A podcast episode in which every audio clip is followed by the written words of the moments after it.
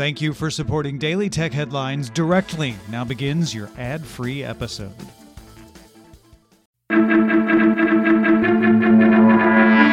These are the Daily Tech Headlines for Thursday, June 8. This is Dan Campos. At Apple's WWDC event, the company announced iOS 15 will offer an update to FaceTime that adds spatial audio, the ability to schedule FaceTime calls, join scheduled calls from a browser, and a SharePlay feature to view media with call participants. Wallet gets supports for smart lock and hotkeys, with Apple working with the US TSA to use digital state ID cards. iPadOS gets updated multitasking features with a new Windows shelf. WatchOS gets a health trend feature and the ability to share health data with friends and family. The new version of macOS is Monterey, adding a universal control feature to share keyboards and mice seemingly between iPads and Macs. Public betas of iOS 15, iPadOS 15, macOS Monterey, tvOS 15, and watchOS 8 are coming in July. European and Australian police joined forces with the FBI in an operation that led to more than 800 arrests in 18 countries. Operation Greenlight Trojan Shield was conceived by Australian police and the FBI in 2018, with US officials developing ANOM, a supposedly secure encrypted messaging app which was then sold to organized crime networks, with Australian underworld figures distributing funds containing the app to his associates, believing their communications were secure.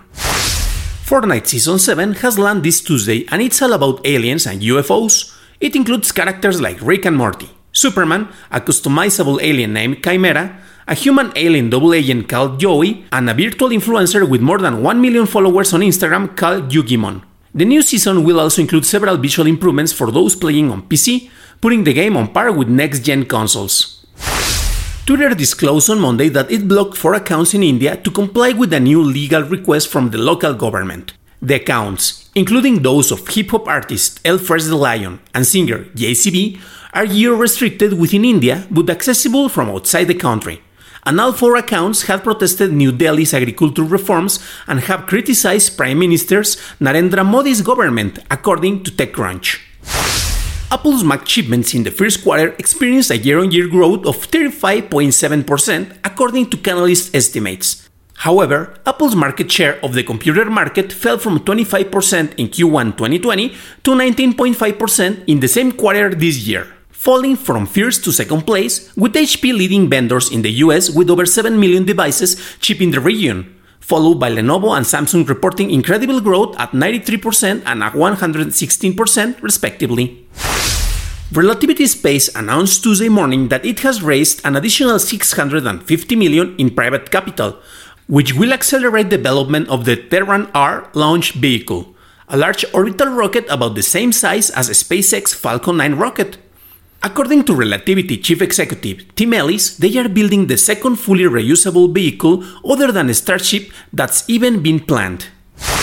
Cabify is rolling out Cabify Go, a pilot multimodal subscription model to 4,000 users in Madrid this week, with plans to expand to other markets in Spain and Latin America. The service includes all the company's mobility offering, including ride hailing services, electric micromobility subsidiary Movo, by subscription service Vive, and a courier service, all within one app, allowing the user to select one of the three plans according to their mobility needs, with the main subscription plan, Cabify Go Todo en Uno, costing 6.99 euros per month, giving users a 10% discount on all their Cabify trips, as well as 30% off on Cabify Envíos, its courier service. Google is ditching the pay to play Android Search Choice auction for a free version, after pressure from the EU.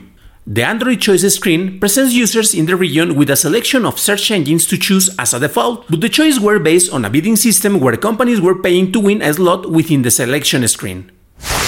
The FBI seized 63.7 bitcoins that allegedly represent the proceeds of the payment made by Colonial Pipeline to the DarkSide gang. The money was seized when it reached a wallet for which the bureau held the key. The Cybersecurity and Infrastructure Security Agency has launched a vulnerability disclosure program allowing ethical hackers to report security flaws to the federal agencies. The platform will allow civilian federal agencies to receive, triage, and fix security vulnerabilities and will also help CISA share information about security flaws between other agencies.